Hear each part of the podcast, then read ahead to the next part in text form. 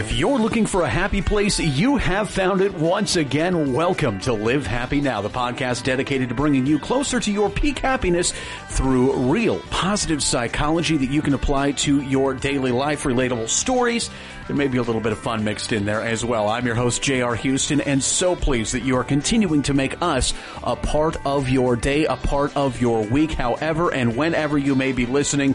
It is so wonderful to have you with us. And we, of course, want to thank uh, all kinds of folks that are with us, including, of course, Live Happy Magazine, available on newsstands wherever fine magazines are sold, and our partner, Life Reimagined, and their website, lifereimagined.org, which is just filled with a lot of the same things we're bringing you here. Great process processes to go through, all kinds of resources for you. You know, they say as you awaken it to the power of happiness, so do your dreams. So what's next?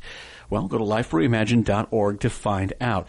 Now, this is a conversation that I know our COO, co-founder, and uh, everything director, uh, Deborah Heisz, was excited about having. It is a conversation with Caroline Miller. Now, she's recognized as one of the world's leading positive psychology experts in the areas of goal setting, grit, happiness, success, and how to apply it to your life. She's one of the first graduates of the University of Pennsylvania's Masters of Applied Positive Psychology Psychology program and is author of a couple of books, Creating Your Best Life and Positively Caroline. And in this episode, she discusses goal setting how to become greater, and her new book, Authentic Grit, with Live Happy COO, co-founder, and editorial director, Deborah Heisz. You wrote this famous book, at least it's famous in our space, called Creating Your Best Life. Can you tell me about that book, what led you to write it? Yes.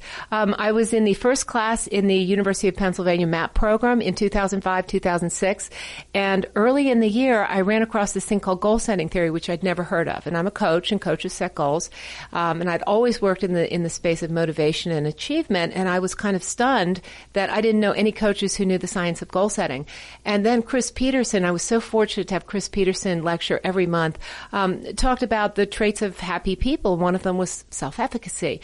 And so I put it it all together. And so for the first time, made this connection between goal setting and um, and happiness, and how um, success is preceded by happiness, no matter what department of life you look at. And I realized that not only were there no evidence based goal setting books on the market, it was the law of attraction. If you want it, you get it, kind of stuff and um, talked to Marty, and I said, Marty, I want to write a book on the, you know, how to set and accomplish goals, but I want to link it with the science of happiness. And he said, Don't you want to write about healthcare? And I said, No. he said, Okay, go write the book. And so when Creating Your Best Life came out, it was published by Barnes and Noble, which is Sterling Publishing. It was the first evidence-based book on how to set and accomplish goals that had ever been published. I'm still shocked by that. I'm truly shocked that that the public was was not didn't have any real um, good, solid, you know, things to work with. So when it came out, um, it it made a big splash. It's done exceptionally well. It's been translated into many languages, and I'm very, very proud of it um, because I think if you're going to work on setting and accomplishing goals, you have to understand the science of well-being and flourishing first.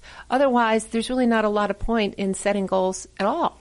Well, I know um, like you said, there are thousands of books out there on setting goals, but you're right. Majority of them aren't evidence based. Most of them are anecdotal. Most of them are, hey, this kind of worked for me. Maybe mm-hmm. it'll work for you, kind of stuff. Mm-hmm. Which I'm not not going to knock the benefit the benefit of, of those example those books that give examples, but the evidence based um, piece really is intriguing to me. Can you just give me, can you give our listeners just a couple of points of uh, goal setting and how that works? Well, if you start with goal setting theory, which is Locke and Latham, it breaks goals into two different kinds performance goals and learning goals. I didn't know that. I didn't know there was a whole science of breaking goals down into it. And then also, a lot of people talked about SMART goals. As you said, there was anecdotal books. There's Brian Tracy, Zig Ziglar. I owned all of them.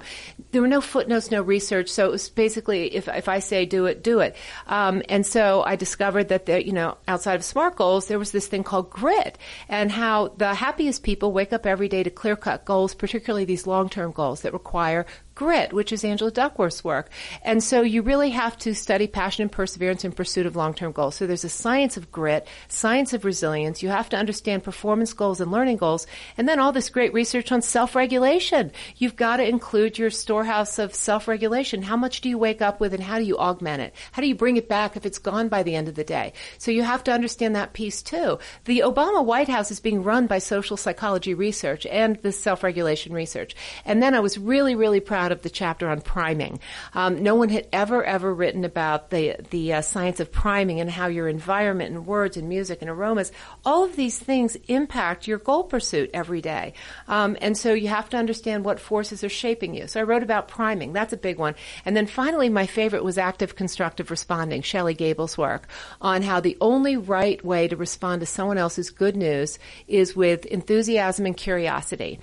And I heard her speak, I think at an IPA conference, and she talked about this research in a little bit more depth and, and had this throwaway comment, which was, oh, and the first person you share your good news with is really the, the determinant of whether or not you consider pursuing that goal. And I'm thinking, what? You know, the first responder, you might abandon all goal pursuit if you share it with the wrong person. So I ran out and buttonholed her. I said, I got to make sure I got this right. The first person you share your goals with, if they don't respond with enthusiasm and curiosity, your research shows that you're more likely to abandon your goals in the coming week. And she said, yes. I was like, nobody knows that. Nobody does. that. Nobody I mean, knows that, and that, that, that explains so much. You yeah. know, somebody can can be just really really uh, enthusiastic about their new job, or they're in sales and they're like, "Hey, we got this great new product," and they go talk to one customer, and the customer says. Mm, yeah, that sounds interesting. Yeah, and that's yeah. it. That, that they may not, they may never take that next step. Yeah. Like, that's fascinating research. It if is you, fascinating. If you apply it to your conversations, you think, "Wow." You it, and people just I see light bulbs go off and eyes getting very very big when I talk about this um, in workshops and speeches and the rest of it because a lot of people will go share it with people they think will be happy for them, their mother, their sister, their brother-in-law, their boss, whatever, because those people should be happy for you. And it's just this massive wake-up call that there are lots of people who are surrounding you who really don't want you to change, really don't want you to succeed. So you can't be asleep at the wheel when it comes to setting and pursuing goals. So there's this um, area of goal setting that I included in creating your best life called goal shielding. It's a really big deal. You have to shield your goals. Um, so there's a lot to the science of goal setting. So when I go into companies and I find out they've set all these goals, like Harvard Business Review wrote a great article, best title in the history of Harvard Business Review, Goals Gone Wild. And it was just this look at all these disasters with goal setting where performance goals had been set and people's comp pay and, you know, annual reports were tied to hitting these performance goals and they were learning goals. So what you find is that people compromise their values and they cut corners. So they're disasters. I go into companies who've set goals for thousands of people based on inaccurate goal setting research. So that's why I was so stunned to find this book existed called Goal Setting Theory. I went over to Temple, which was near Penn. I Xeroxed that whole frigging book, all 500 pages. Don't because tell I, the publisher. I, yeah, well, okay, great. Sorry. Whoops, I didn't do that. I took pictures in my brain. Um, but I'd never seen it. I was so excited. I was like touching it. I was like, does anybody know that this thing exists? And the answer was no. That, that's, that's amazing. And, and, you know, in the interest of time, I think the only way to cover everything in your book is to advise our listeners to go go check out Creating Your Best Life. Because I want to move on to you're writing another book right now, and it's and it's called Authentic Authentic Grit. Right. Tell us a little bit about that. Okay, so grit was chapter nine in creating your best life, and that was before Angela Duckworth has gotten very famous, rightfully so, for her grit scale, which is predicting who drops out at West Point, who finishes Teach for America, who makes special forces teams, um, even which men stay married. And I was fascinated by the pursuit of long-term goals. And so, um, what I'm doing now, because the burning question in the field of grit is how do you cultivate it? How do you cultivate the mindset? How do you cultivate the behaviors that allow people to hang in there when you've got these long-term goals. So um, I gave a TEDx talk last September about this where I put forward some ideas about some of the things I think people can do every day. So it's not just gritty people are over on Mount Olympus or they're those special people over there. Um, all of us can become grittier by doing a couple things differently. I think one of them is just asking yourself, why not? Instead of saying, why should I do that? Why not? Another thing I find when you look at really interesting stories like um, the Navy POWs in the Hanoi Hilton in, during the Vietnam War, they do something I call change the channel. And so when life gets hard and when they're pursuing really hard goals, sports psychology research shows that the body gives up when the brain tells it to give up, right? And so Gritty people go to a place in their brains where they see something, or they have a spiritual quote, or they sing a song. Um, in the Hanoi Hilton, Stockdale would do math problems, and so um, I think people need to create a channel in their brains where they go to. And I also find that gritty people create teams around them, the heliotropic effect, where they turn towards people who give them light, who light them up and motivate and inspire them. And so um, I think it's critical that all of us learn this. Why? Because, you know, this self-esteem parenting movement has created the least gener- gritty generation of all time. And that's what I've been talking to a lot of audiences about is how do you deal with these millennials? You can't even give them a performance review without them crying. If you tell them they met expectations, they cry. It's in their mind, it's like getting a C or something, and they want an A, which has exceeded expectations. Um, so, an interesting fact I just discovered is that even though current students, their fund of knowledge is less than students in the 60s and 70s, current students believe they're smarter than people who've come before them. Um, and that's just one interesting thing. So we have a nation that I think, you know, the research shows they're depressed, anxious, slow, um, unmotivated, and uh, we have to go back to the the ideals and the behaviors that, that colonized our country, which was neophilia, the search for new, and a certain amount of a Protestant work ethic, just working hard, not being a quitter. And um, so I was speaking to middle school students while I was here in Dallas, and uh, they were rapt. They were thousands. I got thank you notes throughout the afternoon saying you changed my life. Um, you wonderful. made me want to, yeah, you made me want to not quit. And at one point in the second assembly, I said, "How many of you have parents who overpraise you?" And most of the hands went up. Wow. They don't. They're they want to know. They want to know what does it take to be elite. They're tired of being mediocre, and they know it. And they're being given participation trophies for nothing. And I've seen research showing um, it's called the partial reward extinction effect, where kids stop trying, rats stop trying. When you give them so many rewards, sugar water, trophies, whatever, their brains stop lighting up, and this is where you get the fixed mindset. They just stop trying. And so that's what we have is we have a generation of kids who've gotten participation trophies, which means the bar is so low to be special that they get into college, and this is another big deal now microaggression.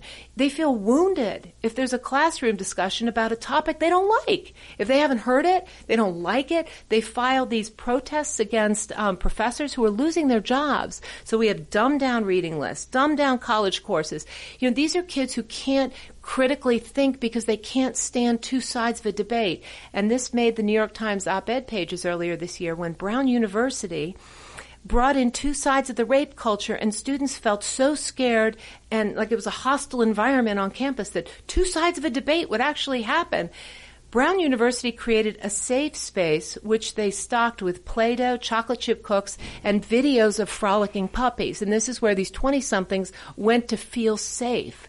Now, what have we done? What have we done? So for those of us who are older than our 20s, that's kind of a shocking. Uh, that's kind of a, a shocking concept because that's not what college was like when I was there. No. Um, so obviously, uh, the research shows that grit is something that can be taught. Yes. Um, otherwise, you know, what's the point of having a conversation about it? Is it something though that has to be taught when you're young, or is it something that you can acquire when you're older? I mean, what do these what do, what do the millennials, what do the people that are already in the workforce do if they didn't have the gritty upbringing or the, the, the upbringing that provides them grit? Well, I believe it can be cultivated, and I think Angela believes that too. So her research shows about half of your ability to be gritty is inborn, much like happiness, which is fascinating.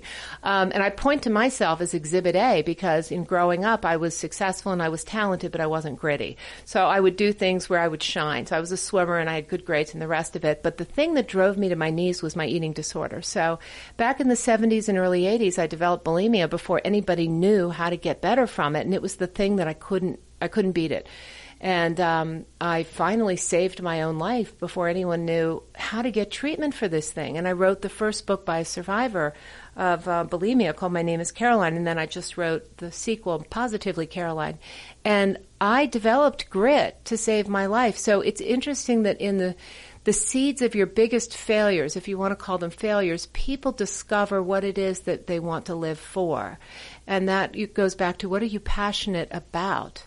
And um, and so one of the things I do believe is that if we fail, if we allow ourselves to fail, allow our children to fail, we can discover what does it take to actually harness our strengths and become extraordinary. And that's what it's about, is becoming extraordinary. So yes, you can cultivate it. For some people it's easier than others, but I wouldn't be doing this if I didn't think everyone could learn it, because we have to learn it. So you, you talked a little bit about you, you, you well, you, you cultivated it in yourself. Uh, were you aware that this is something you were doing? Was it intentional, or did you just somehow uh, find the right path to develop these skills? It's a good question. Um, I would have to say yes. One of the things about grit is you have to have high self-regulation or high willpower. So one of the signs of addiction, alcoholism, eating disorders is that you give in to temptation very easily and you never learn how to say no to yourself. And so yes, I deliberately knew that I had to stop this kind of instant gratification, which is so common now. Mm-hmm. I mean, how many people wake up and want likes on Instagram? I mean, it's driving them to take these ridiculous selfies in front of trains. I mean, come on. And so, um, yeah, I had to learn how to delay gratification gratification. And I think that's one of the things that's so hard for this generation to do. Do you know they, in the 60s, people, the kids could hold a pose and freeze tag for seven seconds, and now they can only hold a pose for four seconds. Um, and, and our attention span is one second less than a goldfish. I mean, how in God's name can anybody learn to self regulate when this is the environment we live in with technology and distractions and likes and this and that? And so we have to go back to basics. And I think this is what the next wave is is I think kids crave it, they want it, and we got to teach them. So the new book, Authentic Grit, when is it coming out? I don't know. You don't know? All right. So oh, I can hardly wait to read it. Um, what what a what a what are some of the steps we as parents, because I'm a parent, I have yeah. three children, what are yeah. some of the steps of parents that we should watch out for to, to make sure that we're not over indulging our children or over uh, rewarding our children to yeah. Uh, basically robbing them of the, what they genuinely need to succeed later in life. What, what are some, what's some advice that you could give us as parents? Well, okay, so it's easy to say, but I had to live through it too, and I'm a mom, and I hate to see pain. But you have to let your kids fail, and when they fail, they have to pick themselves up. You can't just hire lawyers and bring in tutors all the time and kind of allow them to kind of um, be bubble wrapped and protected from the consequences of their behavior. So you, you have to let them feel the pain of the consequences at times. Also, I think what's not always spoken is that you can't be a quitter yourself because you can say a lot of things to your kids, but what are you doing? And um, my daughter and I got black belts in Hapkido about 15 years ago. And one of the things that I thought was so interesting is the parents who quit had the kids who quit. Um, and so by the time it came to the black belt test, I was the only parent. And hmm. all of those kids, you know, of the other parents had also quit. So you can't be a quitter. Um, you also have to have goals, you know? Um, I think it's very hard to ask your kids to set long-term goals and persevere when you don't have them either. So you have to take a look at your own behavior, um, and and don't don't let them have things immediately. Have them work towards them. So those are just a few ideas, but there's so many different ways that we can hold our children's feet to the fire, um, and take a look at their their friend group too, because as Angela found, grit is contagious, as is happiness and depression and loneliness. Um, take a look at the people they spend time with, because that's often more predictive of what they they do than anything else. Well, thank you so much for being today. This is fascinating stuff. I can hardly wait to read the new book. I recommend everybody, everybody listening, uh, go check out Creating Your Best Life. It is a, it's really, really a, a, wonderful read, and it's got a lot of great information. Also, um, Caroline has a TED Talk, so if you all haven't seen that, it's a, it's a wonderful TED Talk. Mm-hmm. And thank you very much for joining us today. thank you. It. Thank you for having me. Wonderful stuff from Caroline Miller and Deborah Heisz. And uh, for more information about uh, Caroline Miller and to sign up for the Authentic Grit Challenge, visit livehappy.com slash grit. We've got free worksheets for creating your best life, a link to Caroline's TED Talk, and much, much more. Well, thank you so much for making us a part of your day once again. We want to hear from you, and there are many, many ways that you can reach out to us. You can share what you've learned with friends. You can go on social media. We've got a Twitter page at Live Happy facebook.com slash live happy. You can search My Live Happy on Instagram and find us there. And you can also send us an email. We'd love to hear from you. Podcast at livehappy.com. And of course, remember to share anything that really has had a positive impact on your life with us and all of your friends. So, that's going to do it for this edition of Live Happy Now. For Caroline Miller and for Deborah Heisz, I'm J.R. Houston saying so long, and remember to always live happy.